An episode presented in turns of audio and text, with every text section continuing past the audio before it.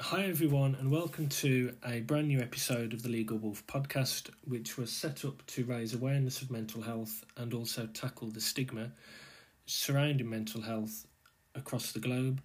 Today, I'm delighted to be joined by Claudia, who is the Deputy CEO of the Global Mental Health Peer Network. Hi, Claudia. Hi, Steve. Thank you so much for having me. No problem. You're very welcome. And first of all, just for the listeners, would you be able to give a bit of background about yourself and also the reason for becoming a mental health advocate? Sure. Um, okay, so um, as you rightfully said, my name is Claudia Sartor and I'm from South Africa. Um, I have lived experience with ADHD and anxiety. Wow. Um, I was so I'm sure we'll get into it, but um, there was a lot of trial and error with um, my diagnosis, and but basically now that's what I've been diagnosed with. So I'll explain later why it happened that way. Um, and part of the reason I became a mental health advocate was um, I wanted to change lives in the same way that somebody changed my life when I was um, admitted into hospital for the second time um, for for my mental health conditions, and um, I wanted to make a difference as well to somebody else. And initially, it was more about sharing my story, just so that I could maybe reach out to one person. But as I began sharing my story, I saw that there was a lot more interest and from there, I sort of developed um, an interest in taking it further and more into the advocacy route. Okay. And I know in our previous conversations we discussed hospitalisation and putting mm-hmm. a positive spin on being hospitalised. Would you be able to discuss in a bit more detail about that particular point? Yes, sure. So I think for many, um, when we we hear of the term hospitalization, we immediately associate um, there's there's an illness, there's something wrong, which is which is the right way to look at it.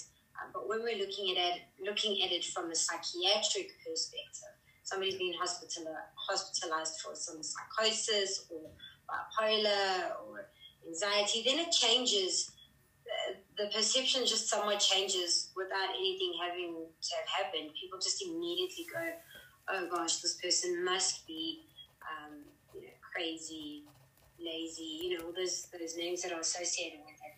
So, um, from my own experience, when I was hospitalized, I in, the, the, first time was in 2012, shortly after my um, father had passed and then again in 2015. Um, and it was at that second hospitalization that really changed my my perception of mental health and hospitalization in general because when I arrived and this is something that I remember quite vividly is when I arrived at the hospital with my husband and my mother-in-law um, I was really really nervous about going you know I wasn't sure what to expect yeah. Um, and with that, my anxiety just really was at another level. Um, and what I did, and this is something that I always speak of because I feel like it's super important that people know that this happens, but that we do have the power to change it.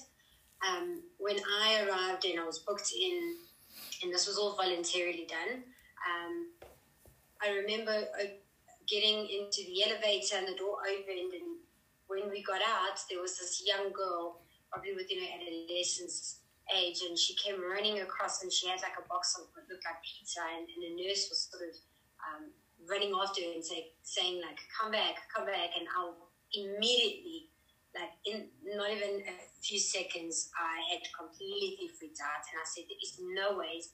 I belong in this crazy place. Mm-hmm. This is obviously not for me. I don't belong here.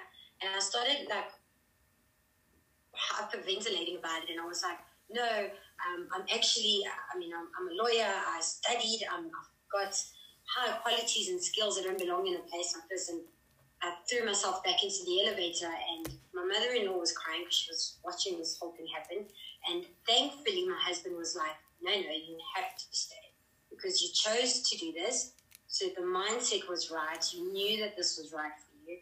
Um, you cannot change this now, and it's probably not as bad as thinking or we thinking it's going to be. So it took me a while to sort of get over that, and I didn't come back upstairs to that floor. I had to go down. I had to get calmed down. My husband had to reassure me, and what I was doing is I was already self stigmatizing.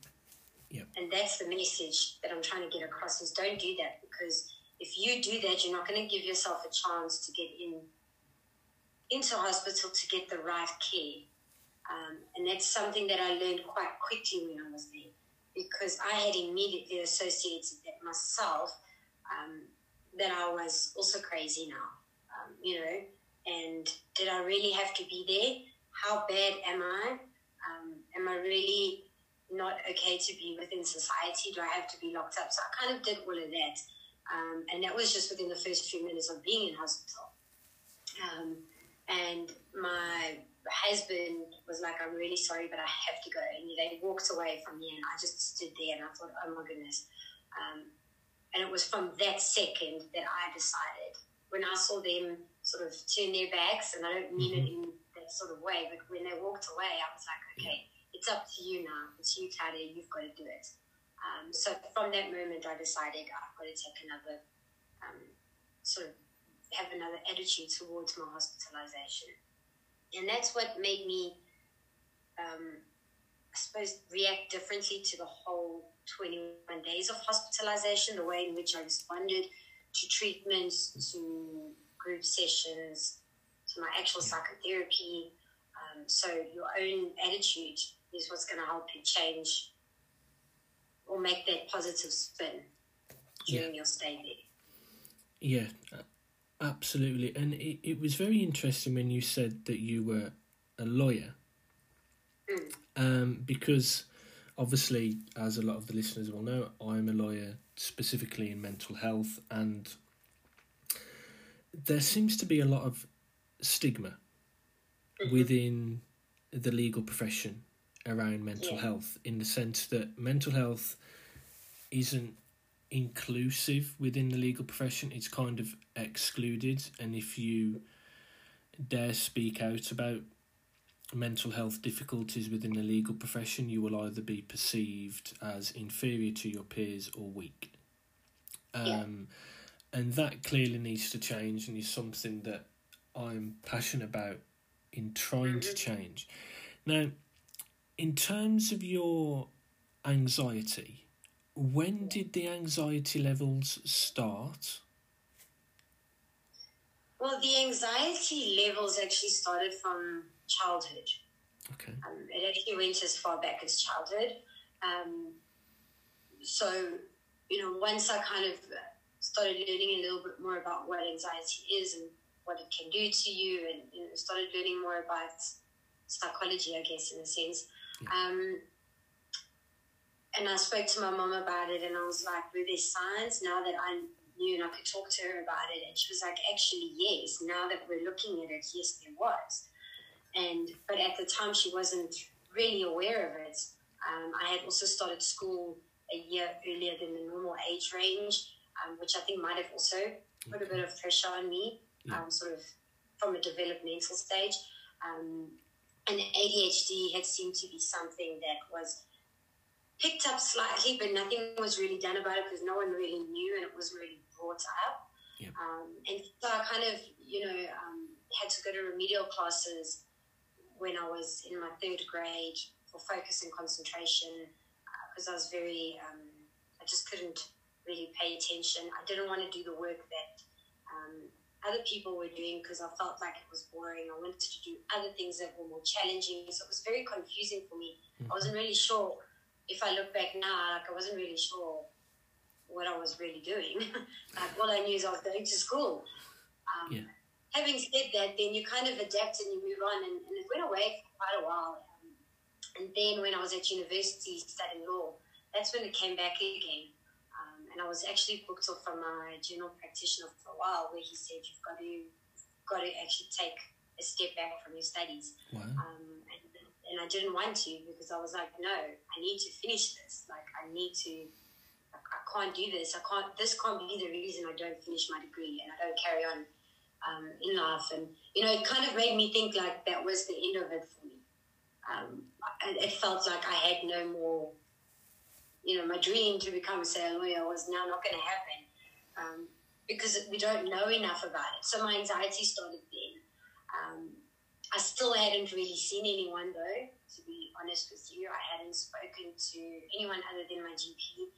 And when I ran my law practice in 2011, that's actually when it really started happening. Mm-hmm. Um, and the passing of my father brought about a lot of because I keep I used to keep a lot of my feelings internally. Yeah. I never spoke about it. I was always seen as the strong one within the family, um, and I didn't ever show and emotions. And what happened is that I eventually imploded, and that comes with panic attacks. And I was having panic attacks daily, um, and it was really becoming um, difficult to just do normal daily tasks. Yeah. Um, and yeah, so from there, that's when I really started seeking help. That's really interesting and fascinating because, as you saw from a post that I put on LinkedIn um, mm-hmm. about going through my legal studies and my training contract, the the anxiety just shoots mm through the roof and it, it gets to the point whereby you you don't know what to do or how mm-hmm. to deal with it but yeah. you can't necessarily talk to someone i mean i obviously paid to see a psychologist and it it, it sounds silly but the guidance that your parents give you mm-hmm. you kind of you take it on board, but you don't at the same time because you're thinking, well, your parents are going to say stuff yeah. to support you because you're their mm-hmm. son, daughter. Um, yes. But when you hear it from someone independent who's got a degree in psychology, you, you tend yeah. to take things on board more when it's a professional telling yeah. you that you need to break things down into little chunks. So, for instance, the easiest analogy to give is you're at the bottom of the mountain, which is when you're starting your legal studies, and mm-hmm. the top of the mountain is to be a solicitor, and you just want to get to the top no matter what. You just want to run up there and get there. Whereas yeah. the psychologist told me to break things down into little chunks. So and this this doesn't solely apply to law; it applies to all walks mm-hmm. of life. But with me being a lawyer, it was well, you get through your LLB degree. Then once you yeah. you've you've got through that, you then get through your legal practice course, and then mm-hmm. once you've got through that, you have the training contract, and you break it down into three stages, which is each individual seat and if you take it in small bites, it is far easier to comprehend. Yeah, yeah, yeah. That's that's the perfect word. It's it's far easier to manage by taking it in small chunks. Um, so yeah, I mean, in in terms of the ADHD diagnosis. Mm-hmm at what age did you get that diagnosis, and were there problems in obtaining a diagnosis like ADHD? Yes. So the the diagnosis only was confirmed in 2016. Wow. So that's a long time. Um, and the reason for that was so particularly between the years of 2011 to 2015. Those were the years that I really had trouble. Um, and this was, at that time, it seemed very much bipolar driven um, in the sense of me having many mood swings. Um, and at the time, when I was hospitalized, I, I had many symptoms that were really, it spoke bipolar. It said bipolar 2. Um, so, and, and I was, I was quite, um, for lack of a better word, but content that diagnosis because it made sense once I learned about it. And I was like, you know what, this is, this does sound like what I'm doing. Um, so I can understand why they did that. Um, but what, what had happened was because of your when someone does have bipolar diagnosis, there's um, there's mood swings, there's this erratic behavior, there's irrational thinking, there's obsessive thoughts, um, there's also anxiety. Obviously, then you don't sleep properly, which means a lack of sleep, so you fall into a depressive state. Then maybe you come right again, and then you go and you feel better again. So it seemed almost like I was going hypomanic and then a little bit depressive hypomanic. So that was the symptoms for about two years. So initially, I was diagnosed with bipolar disorder, um, and I tried medication for about two and a half years, and it was just not gelling well. Something was still not right, and I, while I was getting better to some degree in certain things, I still felt something was not as it should be. Um, and in 2016, purely because my psychiatrist, who was looking after me during my hospitalizations, had actually moved overseas. So I had to find a new psychiatrist. So purely through that, and I did, I basically started from the beginning again. Yeah. And um, my, and now this psychiatrist is still my current psychiatrist. So I've kept her through since 2016. Um, and she, from the start, said, I can see why there may have been a diagnosis of bipolar. At that time, it makes sense and it made sense. Um, but she was not convinced that that was the whole story. So she actually called in. She wanted to see my husband, so she spoke with him, asked him a lot of questions, and then she asked me a lot of childhood related questions. And she asked me to speak to my mother um, hence, I mentioned earlier when I spoke to my mom, now that I knew more, I asked her a few more questions, and my psychiatrist took all of that together yeah. and came up with this diagnosis. And she changed my medication, weaned me off the others, and I actually started feeling better. From about 2018, things started slowly getting better. So that's why I said it was difficult. It wasn't, I went through quite a lot to get to this point. But now I feel my medication is right. And, I mean, even last year, I was on Ritalin for quite a while, and it really helped. Um, and just certain things she changed in my medication. That's what's so important that you find your right person to speak to. Um, you know, because they hear you and they listen to what you need. And she somehow just was convinced that it wasn't bipolar anymore. That it was a more long-standing sort of diagnosis or condition that I've had for quite a while. And this is where this was without her knowing much about my past. Because, like I say, she wasn't the psychiatrist that I used in hospital. So most of yeah. what I had spoken during, or spoken about during hospital with the psychologist that I got and the psychiatrist, she didn't know. So she actually was this new psychiatrist, the one that actually brought up the ADHD and anxiety that is so refreshing to hear. I mean, a doctor who's obviously willing to not only talk to you but talk to other family members to collate mm-hmm. a history yeah. and then to change the medication, which obviously appears to have worked Yes. um, and, and has helped you greatly. And it's also good to hear that you've had this consultant psychiatrist for a number of years now, so you've got that continuity. Yes. Um, and that psychiatrist gets to know you, and you get to know the psychiatrist. And mm-hmm. I always find that, um, p- particularly in my day job as a mental health lawyer, that if, if you have the same psychiatrist throughout your care. The yeah. improvements, in some cases, not all, but in some cases, are very clear to see because yeah. there is that working relationship.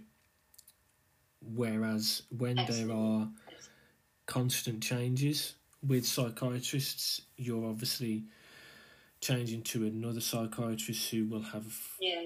have a fresh pair of eyes to look look over the situation, and then they leave and someone else comes in. It, it can be very disruptive for people.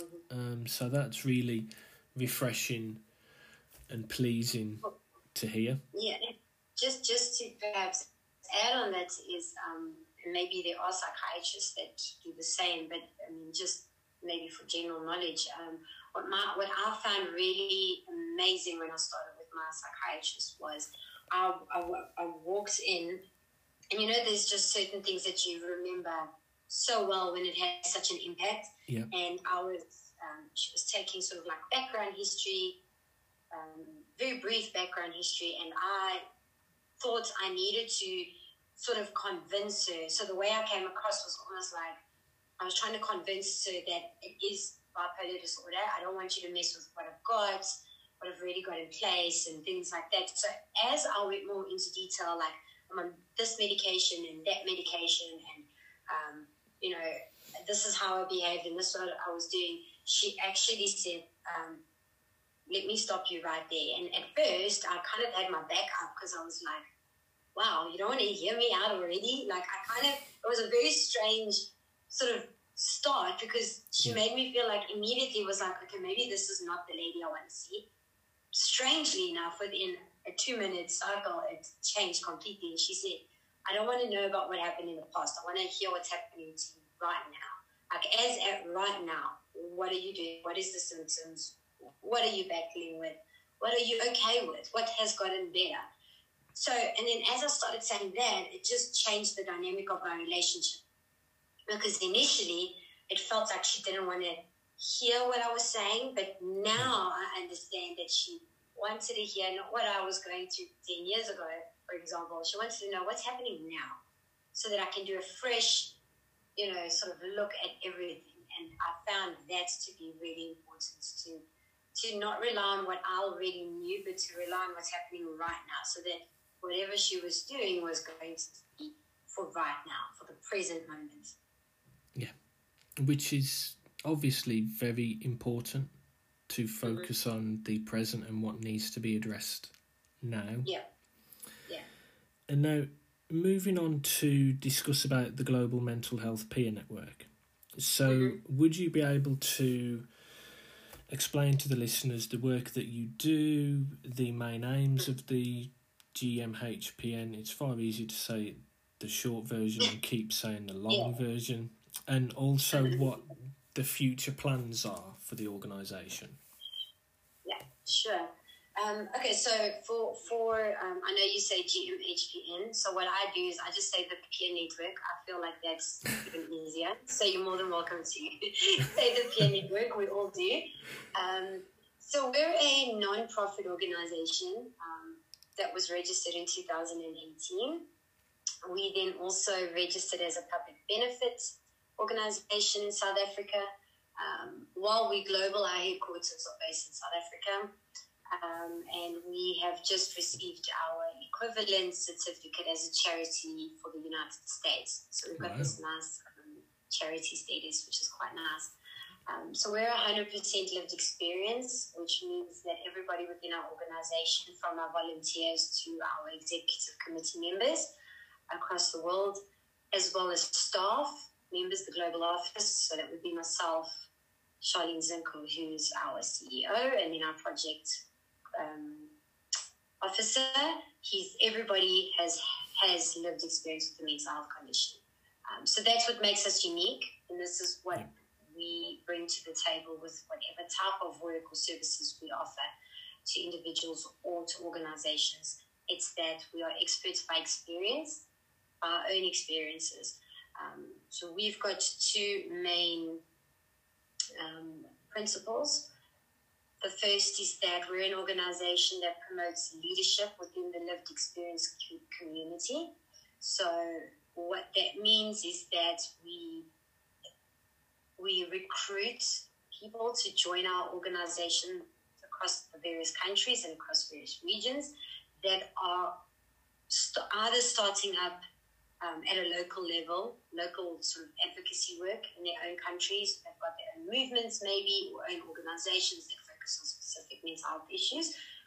Our what we want to do is we want to empower those individuals so then eventually after a good few years of being with the peer network they can actually go global and become global advocates really get a feel for what the global status quo is um, we do that through various programs so currently we're running a mentorship program where um, members that have been with us for two years um, and more are they have the opportunity to become mentors to the newly sort of joined uh, members. So that gives empowerment, that promotes leadership. Um, there's skills sharing, there's knowledge sharing, so there's a lot of empowerment because you know not one voice is going to make a difference, but big mm. voice or a good amount of voices is going to make a difference. Yep. We like to teach one another things. The second aspect is that we provide a platform for people with lived experience um, to raise their concerns, to provide their own perspectives based on experiences. It's all based on personal experiences, and that can be at home, lived experience from home or work, career challenges, however they received, you know, um, mental health issues or problems. So what we do is we offer platforms. So often we get asked to assist with um, consultancy projects help the bigger organizations like we've, we've worked with international banks, with some bigger pharmaceutical companies. And what we do is we use our executive committee members um, to also, well, not use, it's a wrong word, but have them participate in the workshops we provide to these bigger corporates so that we have that unique key perspective of lived experience.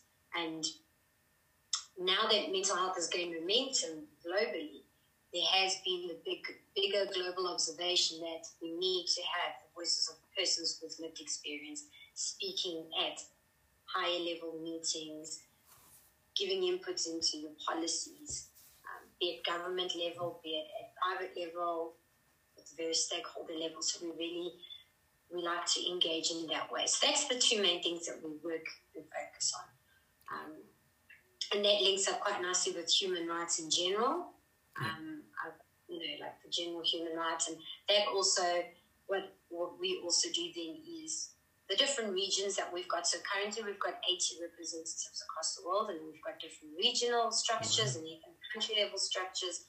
And we ask our members, what are the struggles within your countries that you feel need that you need help with to improve or perhaps reach out to other stakeholders in order to make that improvement so with that platform. We're the go between. Um, but we're also like teach, you know, teach and learn from one another. And uh, we're involved in campaigning for anti stigma, anti discrimination. We commemorate international dates that are specific. So, for example, um, if it's Human Rights Day, we make it specific to commemorating human rights as it pertains to mental health. If we look at International Youth Day, we look at it as how does youth and mental health fit in?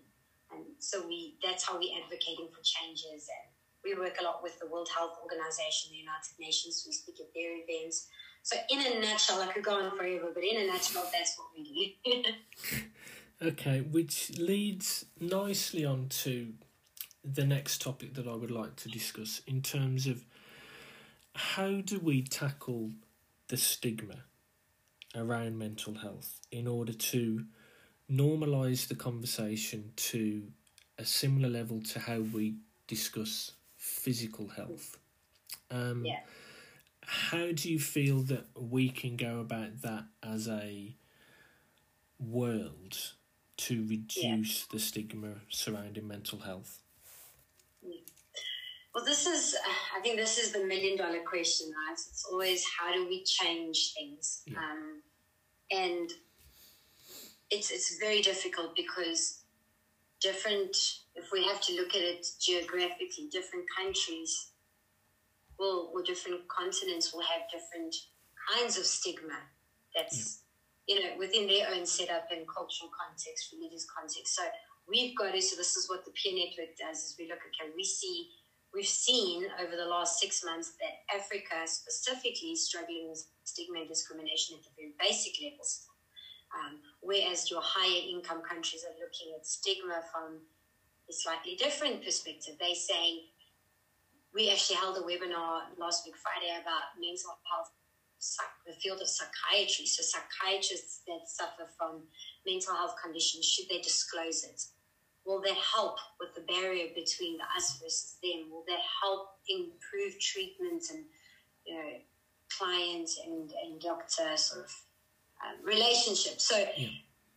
how the answer is not like as set in stone as we would like it to be, but essentially is we need to work together and not be fragmented in what we do. So everybody should be working towards the same goal, which is like I say, is different for every country, but the broad idea of stigma is still there. So, what the peer network specifically focuses focuses on is um, language within policies um, that is used, language um, in general, just even within the public sphere. Like the more, so when I say language, you know, we've written, we, we wrote an article which we hope will be uh, published soon, and I can share it then with you. But it's about how language can really deter, or even not deter, but just sort of hinder any progress. Because if I'm at a workplace, and this is just an example, if I'm at a workplace and, well, actually, this is something I, I heard myself. Um, some along the corridor, somebody was saying, "Yeah, well, she's just having a bipolar day," and it wasn't at me. It was just a general, you know, conversation people were having, and then they had like sort of like a little giggle, and I was like, you don't know what that person's going through. You don't know if, in fact, that person is going through something more severe. You know, so just certain things like that um, needs to change because that stops people from speaking up. Because that made me not want to speak up at work when I heard that. I was like, oh, I'm not going to say anything rather because clearly there's already something people are not too, too keen on you know seeing that others do suffer from other conditions that are not physical. Um, so language is huge, and we bring that up in every single workshop, in any services we provide to the workplaces, um, any services to governments, any toolkits, guidelines, consideration papers. Language is something that is key to reducing stigma. It is absolutely key. Yeah. Uh, I completely agree because language is very powerful, and obviously, me being a lawyer, you're very careful with the yeah. words that you use, and obviously, the way that lawyers use language is in a way mm-hmm. that can essentially persuade a jury to Correct. either convict someone of a crime or exonerate them from a crime. So, language is very, very key. Um, one of the things that I feel is lacking in terms of tackling the stigma around mental health is education. So. As far as I'm aware, in the UK, there isn't anything in the national curriculum that specifically addresses mental health. And yeah this is something that I have advocated for on many, many episodes of this podcast, in that yeah. we should target the youngsters. So, starting at primary school, doing age appropriate work around mental health so mm-hmm. they are aware of what mental health is, how you can mm-hmm. look after your mental health, and if you are struggling with your mental health, where you can get support from. And yeah. this really should have been in place long before this pandemic. But I think this pandemic has made everybody realise that our children are essentially the future. Mm-hmm. And if they don't know how to cope with their mental health or know who to ask for support, mm-hmm. then it's going to affect them in later years. And yeah. it's it's far easier to talk to a child because a child has no um, defense mechanisms, no boundaries. A child will say the first thing that comes into their mouth, which can be a good thing at times, but can also be a bad thing. Oh, sure. um, but it's it's far easier to change the mindset of a child than say someone who's in their 40s or 50s because the older you get the more set in your ways you, you get and the more fixed Yeah. views that you have but nothing seems to be being done in the Yeah. UK about that and Yeah. it makes me think that we've put so much effort into combating or trying to combat this health pandemic, and thankfully we now have a very good vaccination program that's Yeah. taken off really, really well. But we're not planning for a mental health pandemic, Yeah. which is, in all fairness, it's probably already here, but Yeah. no one's really aware of it in the top levels of government, Yeah. so they're not planning for it until it becomes so blindingly obvious that they Yeah. think, oh shit, um, Mm. we should have been doing something about this weeks ago or Yeah. even months ago. Which, I mean, I suppose all governments have their own pressures at the moment with COVID and trying to handle COVID effectively, but I do feel that one eye, or at least part of the the government teams, should Yes. be working on mental health, how we can improve access to mental health, how we can improve s- support services for mental health, and how we can reduce the stigma around it in order for people Mhm. to talk about it more. Yeah, for sure. Um, well, I'm glad that you brought that up because um, we have, as an organization, um, we've done a little bit of our strategic planning earlier this year, and we have already got two proposals sent out to funders. Um, because we're non-profit, we, we do rely on, on funding, you know, for us to achieve these goals that we have. So we have already put out a proposal where we've got an educator on board with us. Well, should this be um, approved or funded, um, it would be including mental health into the curriculum, firstly Wow. at schools. So working on almost like a broaden and build theory, like use what you use what we have in existence now to try and see what we can just add into place, or you know add extra resources and knowledge. So we will have an educator hopefully draft a lot of the curriculum, and we'll have our lived experience experts from our organisation also have inputs because we've obviously got different professionals within um, our representatives. So they'll bring a lot of value and a lot of meaningful contributions. So that's something we're looking at. The second thing we're busy working on, and the proposal has also been sent out, is peer support uh, workers, um, in which, or for which we would also include schools, both at a primary level as well as higher education. Um, and that would be getting involved at, so the government most likely would be involved as well. Um, it would be a long process, but this is something that we're working on as well.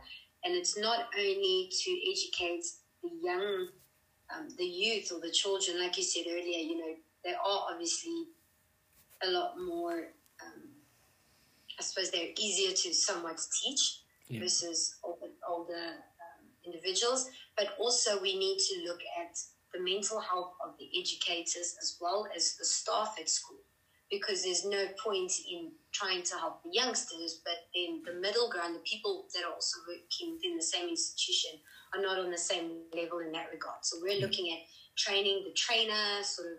I can't give away too much, obviously, as to what we wanted to do per se, Yeah. but it would be that everybody would be involved, both the kids, the educators, the management, principals. So education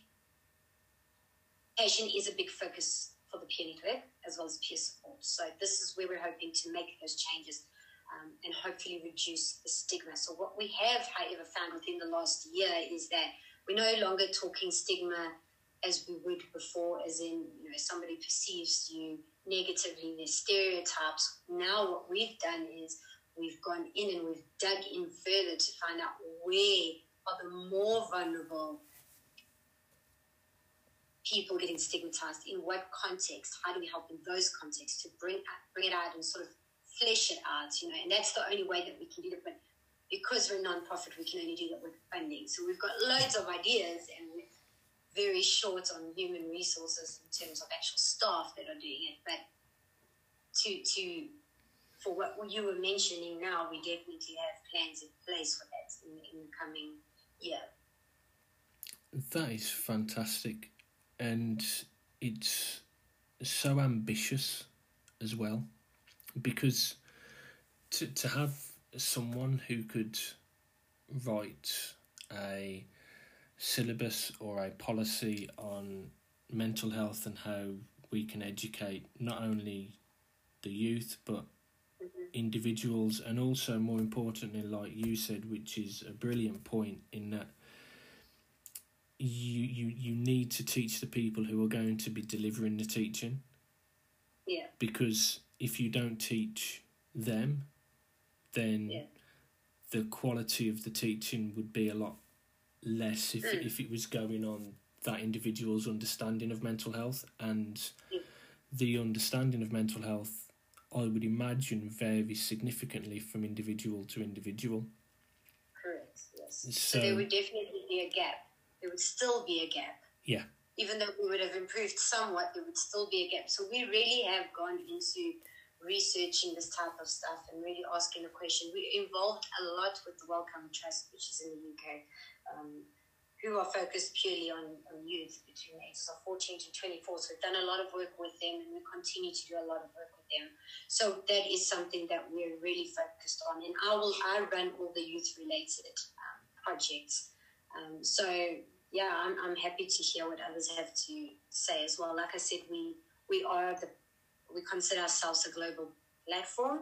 So it's important that we understand what's happening all over the world so that we can, when we reach out to funders, that our proposals are as specific as possible um, with specific goals, you know, and not just short term. There's no point in saying, there's a three month contract to go change the world. So it's not going to happen, right? Um, so, so these are things that we're working on a lot. Um, education. We're also looking at the gaming industry for youth, as Wow. in as an as an outlet for them. You know, like playing games and video Yeah. games. We're also looking into that. So that's another thing we've got going. We've had we've got interest in it, and people have come forward to us as well. So we are really trying to get as broad as possible in order to narrow down as much as possible, if that makes sense. Um, yeah. so so we've got that going, and um, as soon as we've got more funders, we can actually hire people to help us get you know things going. But so far, I think the organisation's come come a long way um, in a very short period of time, and as well, something interesting is maybe the followers, uh, your followers, and our followers can also keep tabs on our YouTube channel that we've got. Um, so it's it's twelve episodes. It's a series on mental health related topics, and every month we do a different topic. And we did, I think, the second or third episode was on education, and we do Mhm. have an educator who sort of came in and did a video for us and shared her perspectives from an educator and, and lived experience.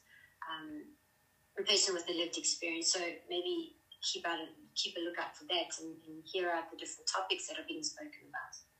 Yeah, absolutely. And I could talk to you for hours, Claudia, but For sure. we are coming to the end, unfortunately.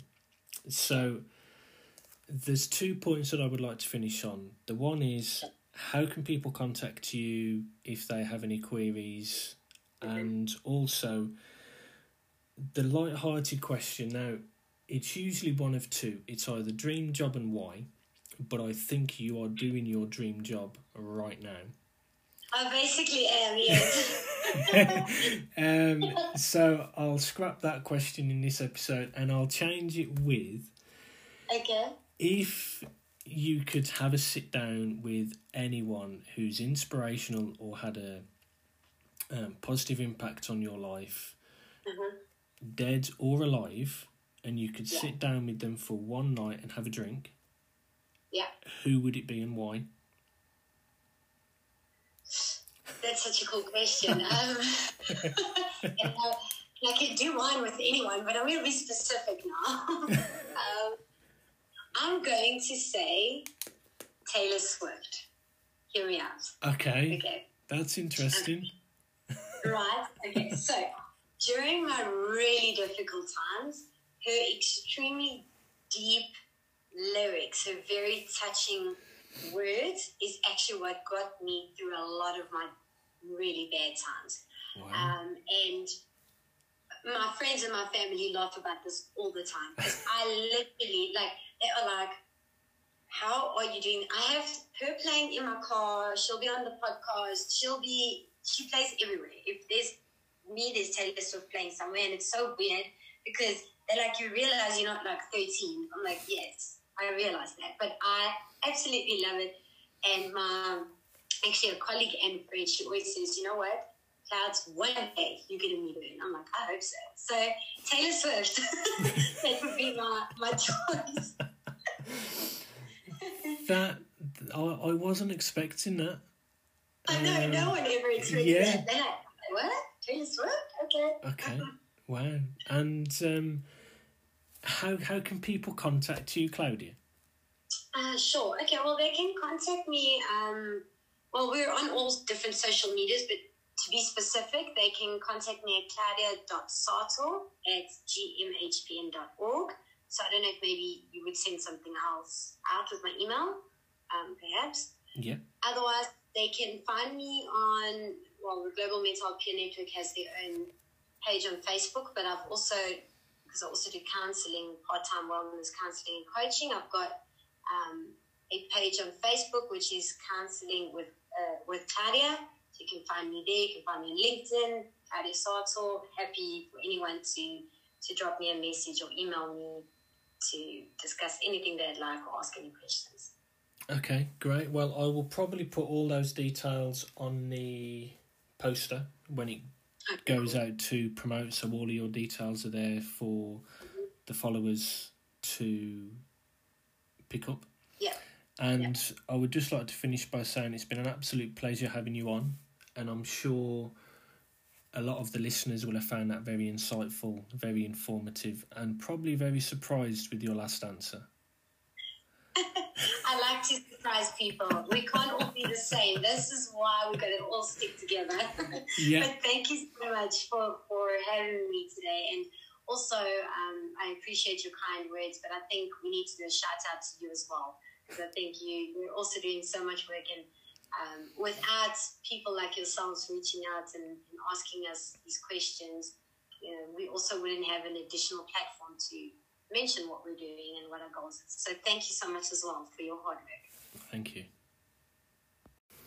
And that concludes today's episode with the Deputy CEO of the Global Mental Health Peer Network. Please feel free to leave a review if you enjoyed today's episode and also like and follow the Legal Wolf Instagram and LinkedIn pages to stay right up to date with the latest content being released. Thank you.